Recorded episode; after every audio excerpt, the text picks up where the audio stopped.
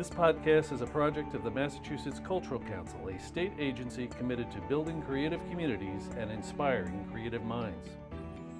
Um, I've had more teachers, in fact, say, oh, well, you can do that because you're an artist, but I, I don't have a creative bone in my body. And within an hour, teachers are creating. So we spend a lot of time actually training teachers on how to bring the arts into the classroom with everyday learning. Hello, I'm Anita Walker, Executive Director of the Massachusetts Cultural Council. Welcome to Creative Minds Out Loud. And joining us today is Priscilla Kane Hellweg, Executive Artistic Director of Enchanted Circle Theater in Holyoke. Welcome aboard. Thanks, Anita. It's great to be here. You are doing amazing work in Holyoke Thanks. through theater and the arts with children and families. But first, tell us how you got into this work.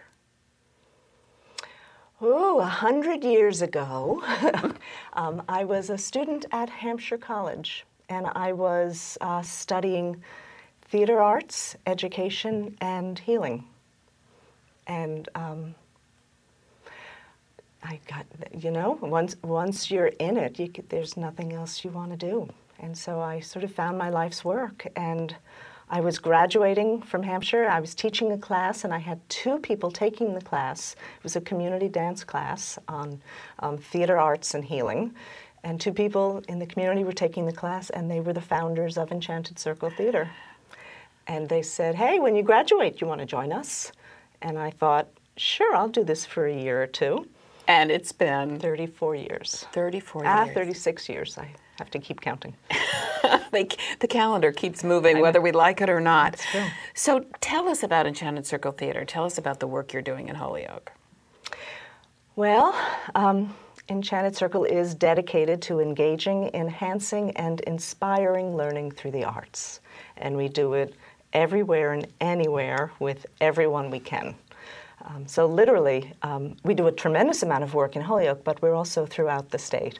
Um, we work in classrooms, pre K to uh, 12, working in the classroom with students and teachers, integrating theater arts with math, science, social studies, English language arts, everything. We work on the stage. We are um, a professional theater creating original plays on cultural and humanity themes, um, site based tours. We've just opened a new one at the William Cullen Bryant Homestead. Um, and we are a community based arts organization that works with social services in the mental health field, in the foster care world, um, literally everywhere and anywhere, um, using theater arts as a dynamic teaching tool. Why does it work so well? You've been doing this for a long time. You, it's a field of practice. It is a It isn't an accident. No. It's very intentional. And we didn't actually know it was a field of practice when we started. Um, and it is, it's, it's a brilliant field of practice. And to answer your question, why it works is it makes learning relevant and makes learning personal. In everything we do, we are working on um, creative expression and artistry is one channel. We are working on academic understanding and comprehension and unpacking knowledge is the second channel. And the third channel is communication and 21st century skills of collaboration and listening and self efficacy and creating a whole person. And so it's the dynamic between those three things that makes whatever we're doing makes people get invested and involved and hooked. It's a hook. The arts are a hook into learning.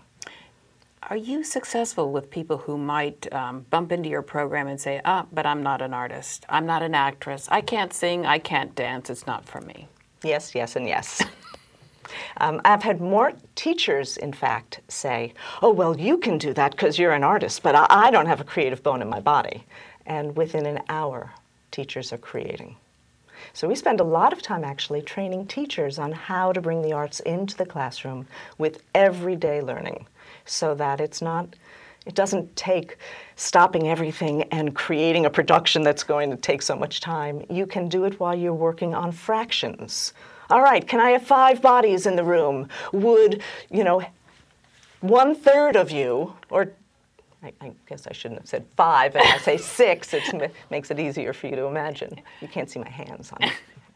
I've got six people in the room. A third of you stand to the side. That's a math problem. That's a math problem.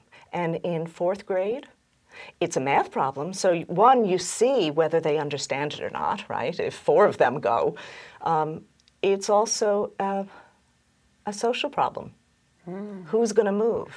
So there's a lot of nonverbal communication and a lot of listening and collaborating and giving each other turns. So we're developing whole human beings who can think creatively, act creatively, and solve problems creatively. Some of the young people that you work with in Holyoke um, probably come to you with a lot of challenges in their life that they bring with them. Right. How do you how do you handle that? How do you um, work with that? I was just speaking with a curriculum director in uh, Framingham an hour ago, and she was asking me the same question. She said her teachers are really struggling. So we've just developed actually a, um, a full day professional development for her staff on social emotional strategies in the classroom, how to tra- help teachers work with the students because it's a hard time in education right now. The level of need, the range of student skills, the level of um, trauma sensitivity. This is one of the things that we at the Mass Cultural Council um, so value in the work that you're doing and others in what this field we call creative youth development is you're not looking at the child and saying you need to be fixed. Right. You are putting them in a position to fix the world around them. That's right. And that's a completely different dynamic, isn't it? Right. And they have a lot to say. And they're really smart. And we have a lot to learn. And so they become um, our teachers, right? But not sort of, um, you know, just drop it in on them. There's lots of leadership training and opportunities to be able to articulate um, in a constructive way what they know and what they think and what they want others to think about. Um, there's a whole process of learning, and it's you know a, sh- shared leadership, really. It does give me hope for the future.